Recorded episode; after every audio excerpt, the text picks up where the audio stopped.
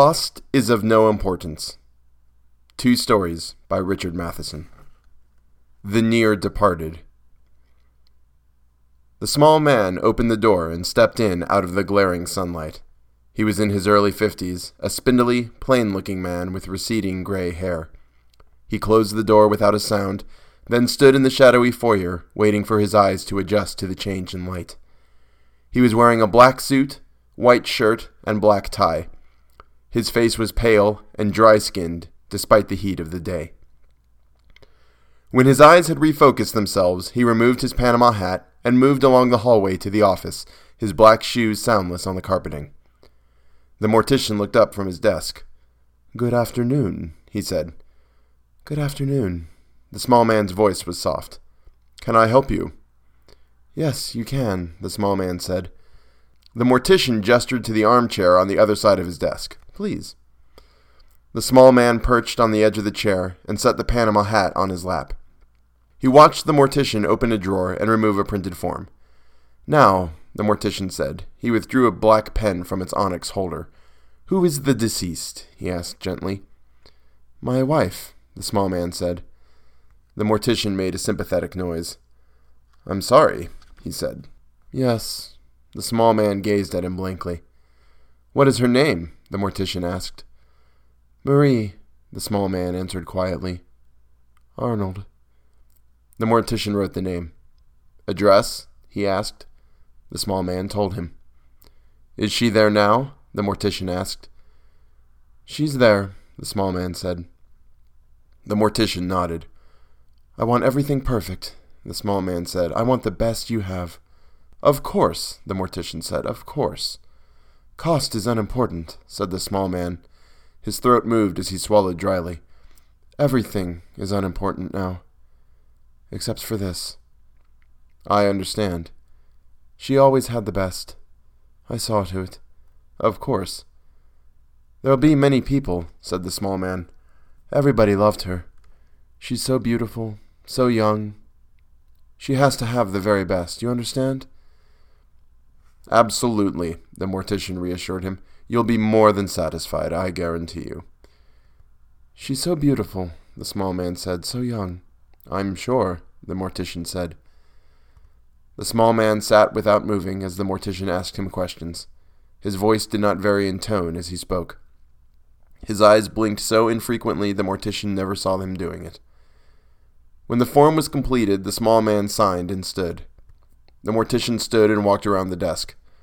"I guarantee you'll be satisfied," he said, his hand extended. The small man took his hand and gripped it momentarily. His palm was dry and cool. "We'll be over at your house within the hour," the mortician told him. "Fine," the small man said. The mortician walked beside him down the hallway. "I want everything perfect for her," the small man said. "Nothing but the very best." "Everything will be exactly as you wish." "She deserves the best." The small man stared ahead. "She's so beautiful," he said. "Everybody loved her. Everybody. She's so young and beautiful." "When did she die?" the mortician asked. The small man didn't seem to hear. He opened the door and stepped into the sunlight, putting on his Panama hat. He was halfway to his car when he replied, a faint smile on his lips. "As soon as I get home." The funeral. Morton Silkline was in his office musing over floral arrangements for the Fenton obsequies, when the chiming strains of "I am crossing o'er the bar to join the choir invisible" announced an entrant into Clooney's cut-rate catafalque. Blinking meditation from his liver-colored eyes, Silkline knit his fingers to a placid clasp, then settled back against the sable leather of his chair, a smile of funereal welcome on his lips. Out in the stillness of the hallway, footsteps sounded on the muffling carpet, moving with a leisured pace, and, just before the tall man entered, the desk clock buzzed a curt acknowledgment to 7:30. Rising as if caught in the midst of a tete-a-tete with death's bright angel, Morton Silkline circled the glossy desk on whispering feet and extended one flaccid-fingered hand. "Ah, good evening, sir," he dulcited, his smile a precise compendium of sympathy and welcome, his voice a calculated drip of obeisance. The man's handshake was cool and bone-cracking, but Silkline managed to repress reaction to a momentary flicker of agony in his cinnamon eyes. "Won't you be seated?" he murmured, fluttering his bruised hand toward the grieved one's chair. "Thank you," said the man, his voice a baritone politeness as he seated himself, unbuttoning the front of his velvet-collared overcoat and placing his dark Homburg on the glass top of the desk. "My name is Morton Silkline," Silkline offered as he recircled to his chair, settling on the cushion like a diffident butterfly. "Asper," said the man. "May I say that I am proud to meet you, Mr. Asper," Silkline purred. "Thank you," said the man. "Well now," Silkline said, getting down to the business of bereavement, "what can Clooney's do to ease your sorrow?" The man crossed his dark-trousered legs. "I should like," he said, "to make arrangements for a funeral service." Silkline nodded once with an I-am-here-to-succor smile. "Of course," he said, "you've come to the right place, sir." His gaze elevated a few inches beyond the pale. "When loved ones lie upon the lonely couch of everlasting sleep," he recited, "let Clooney draw the coverlet." His gaze returned, and he smiled with a modest subservience. "Mrs. Clooney," he said, "made that up. We like to pass it along to those who come to us for comfort." "Very nice," the man said, "extremely poetic. But to details, I'd like to engage your largest parlor." "I see," Silkline answered, restraining himself only with effort from the rubbing together of hands. "That would be our eternal rest room." The man nodded affably. "Fine, and I would also like to buy your most expensive casket." Silkline could barely restrain a boyish grin. His cardiac muscle flexing vigorously, he forced back folds of sorrowful solicitude across his face. "I'm sure," he said, "that can be effected." "With gold trimmings?" the man said. "Why, yes," said Director Silkline, clicking audibly as he swallowed. "I'm certain that Clooney's can satisfy your every need in this time of grievous loss.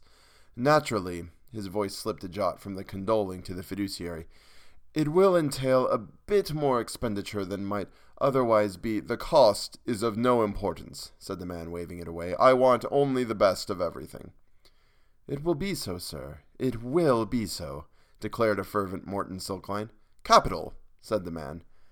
"Now," Silkline went on briskly, "will you be wishing our Mr. Mossmound to deliver his sermon on crossing the Great Divide, or have you a denominational ceremony in mind?" "I think not," said the man, shaking his head thoughtfully. "A friend of mine will speak at the services." "Ah," said Silkline, "I see." Reaching forward, he plucked the gold pen from its onyx holder, then with two fingers of his left hand, drew out an application form from the ivory box on his desktop. He looked up with the accredited expression for the asking of painful questions. "And," he said, "what is the name of the deceased, may I ask?" "Asper," said the man. Silkline glanced up, smiling politely. "A relative?" he inquired. "Me," said the man. Silkline's laugh was a faint coughing. "I beg your pardon, sir," he said. "I thought you said me," the man repeated. "But I don't—" "You see," the man explained, "I never had a proper going off. It was catch as catch can, you might say, all improvised. Nothing, how shall I put it, tasty." The man shrugged his wide shoulders. "I always regretted that," he said. "I always intended to make up for it." Morton Silkline had returned the pen to its holder with a decisive jabbing of the hand and was on his feet, pulsing with a harsh distemper.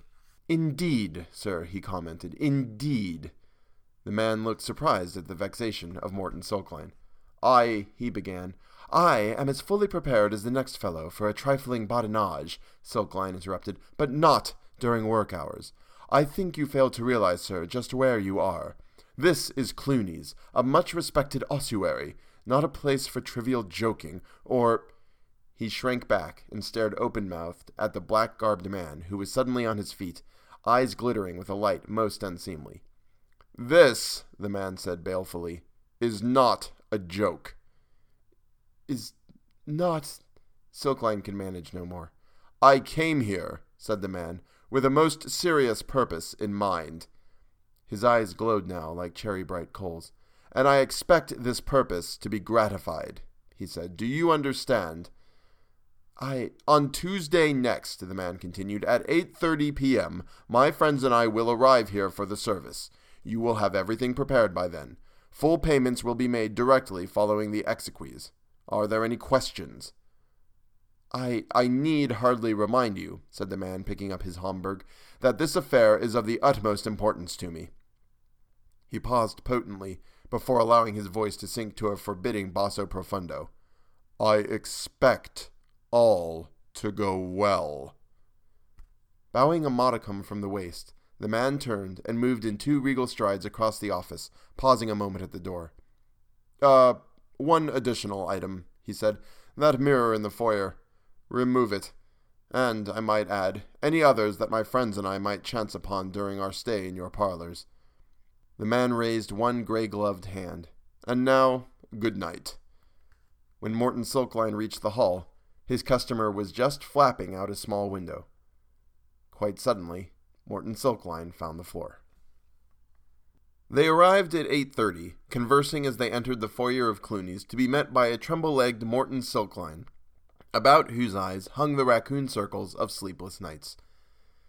"Good evening," greeted the tall man, noting with a pleased nod the absence of the wall mirror.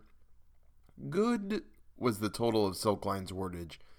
His vocal cords went slack, and his eyes, embossed with days, moved from figure to figure in the tall man's coterie. The gnarled-faced hunchback whom Silkline heard addressed as Igor, the peak-hatted crone upon whose ceremented shoulder a black cat crouched, the hulking, hairy-handed man who clicked yellow teeth together and regarded Silkline with markedly more than casual eyes, the waxen-featured little man who licked his lips and smiled at Silkline as though he possessed some inner satisfaction, the half-dozen men and women in evening dress, all cherry-eyed and lipped, and— Silkline cringed. Superbly toothed. Silkline hung against the wall, mouth a circular entranceway, hands twitching feebly at his sides as the chatting assemblage passed him by, headed for the eternal rest room. "Join us," the tall man said. Silkline stirred fitfully from the wall, and stumble wove an erratic path down the hallway, eyes still saucer-round with stupor. "I trust," the man said pleasantly, "everything is well prepared." "Oh," Silkline squeaked. Oh, yes. "Sterling," said the man. When the two of them entered the room, the others were grouped in an admiring semicircle about the casket. "It's good," the hunchback was muttering to himself. "It's a good box." "Aye, be that a casket or be that a casket, Delphinia," crackled the ancient crone, and Delphinia replied, "Meow." While the others nodded, smiling felicitous smiles, and murmuring, "Ah, ah." Then one of the evening-dressed women said, "Let Ludwig see," and the semicircle split open so the tall man could pass. He ran his long fingers over the gold work on the sides and top of the casket, nodding appreciatively. "Splendid," he murmured, voice husky with emotion. "Quite splendid. Just what I always wanted." "You picked a beauty, lad," said a tall, white-haired gentleman. "Well, try it on for size," the chuckling crone declared. Smiling boyishly, Ludwig climbed into the casket and wriggled into place. "A perfect fit," he said contentedly. "Master look good," mumbled Igor, nodding crookedly. "Look good in box." Then the hairy-handed man demanded they begin because he had an appointment at 9:15, and everyone hurried to their chairs. "Come, Doc," said the crone, waving a scrawny hand at the ossified Silkline. "Sit by my side. I likes the pretty boys, I do, eh, Delphinia?" Delphinia replied, "Meow." "Please, Jenny," Ludwig Asper asked her, opening his eyes a moment. "I'm serious. You know what this means to me." The crone shrugged. "Aye, aye," she muttered, then pulled off her peaky hat and fluffed its dank curls as the zombie-stiff Silkline quivered into place beside her, aided by the guiding hand of the little waxen-faced man. "Hello, pretty boy," the crone whispered, leaning over and jabbing a spear-point elbow into Silkline's ribs. Then the tall, white-haired gentleman from the Carpathian Zone rose, and the service began. "Good friends," said the gentleman, we have gathered ourselves within these bud-wreathed walls to pay homage to our comrade, Ludwig Asper, whom the pious and unyielding fates have chosen to pluck from existence and place within that bleak sarcophagus of all eternity." A faint round of murmurs passed. Igor wept, and the waxen-featured little man sitting on the other side of Morton Silkline leaned over to murmur, "Tasty." But Silkline wasn't sure it was in reference to the funeral address. "And thus," the gentleman from Carpathia went on, "we collect our bitter selves about this, our comrade's bier, about this litter of sorrow, this cairn, this cromlech, this unhappy tumulus." "Clearer! Clearer!" demanded Jenny, stamping one pointy-toed and petulant shoe. "Meow," said Delphinia, and the crone winked one blood-laced eye at Silkline, who shrank away only to brush against the little man who gazed at him with berry eyes, and murmured once again, "Tasty." The white-haired gentleman paused long enough to gaze down his royal nose at the crone. Then he continued, "This mastaba, this sorrowing taupe, this gat, this dread dogma." "What did he say?" asked Igor, pausing in mid-sob. What? "This ain't no declamation, tourney lad," the crone declared. "Keep it crisp, I say." Ludwig raised his head again, a look of pained embarrassment on his face. "Jenny," he said, "please." "Ow, toad's teeth," snapped the crone jadedly, and Delphinia moaned. "Requiescat in pace, dear brother," the Count went on testily. "The memory of you shall not perish with your untimely sepulture. You are, dear friend, not so much out of the game as playing on another field."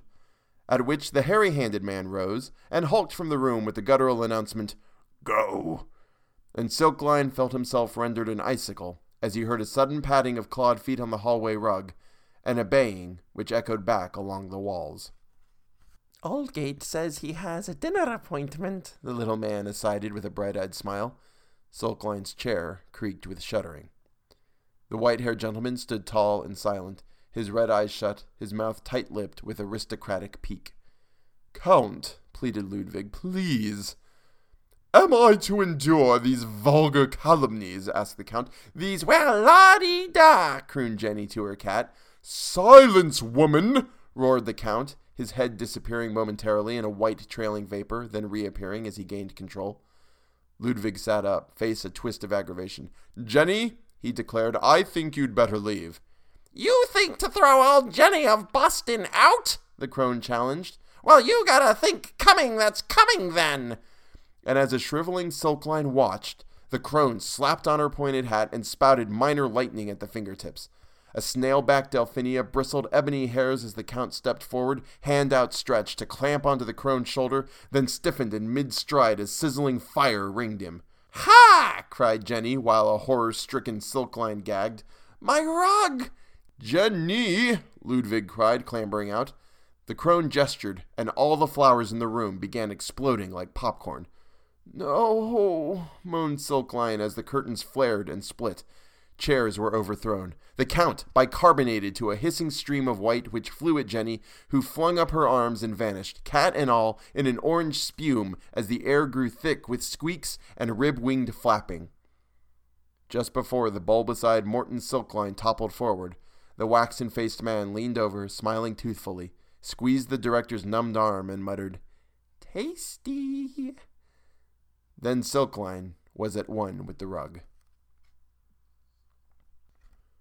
Morton Silkline slumped in his sable-leathered chair, still twitching slightly, even though a week had passed since the nerve-splitting event. On his desk lay the note that Ludwig Asper had left pinned to his unconscious chest. "Sir," it read, "except in addition to this bag of gold, which I trust will cover all costs, my regrets that full decorum was not affected by the guests at my funeral. For, save for that, the entire preparation was most satisfactory to me." Silkline put down the note and grazed a loving touch across the hill of glinting coins on his desk. Through judicious inquiry, he had gleaned the information that a connection in Mexico, namely a cosmetician nephew in Carrillo's cut-rate catacomb, could safely dispose of the gold at mutual profit. All things considered, the affair had not really been as bad as all... Morton Silkline looked up, as something entered his office. He would have chosen to leap back screaming and vanish in the flowered pattern of the wallpaper, but he was too petrified. Once more gape-mouthed, he stared at the huge tentacled ochre-dripping shapelessness that weaved and swayed before him. "A friend," it said politely, "recommended you to me." Silkline sat, bug-eyed, for a lengthy moment, but then his twitching hand accidentally touched the gold again, and he found strength. "You've come," he said, breathing through his mouth, "to the right place, sir, Pomps." He swallowed mightily and braced himself. "For all circumstances." He reached for his pen, blowing away the yellow-green smoke which was beginning to obscure the office. "Name of the deceased?" he asked, businesslike.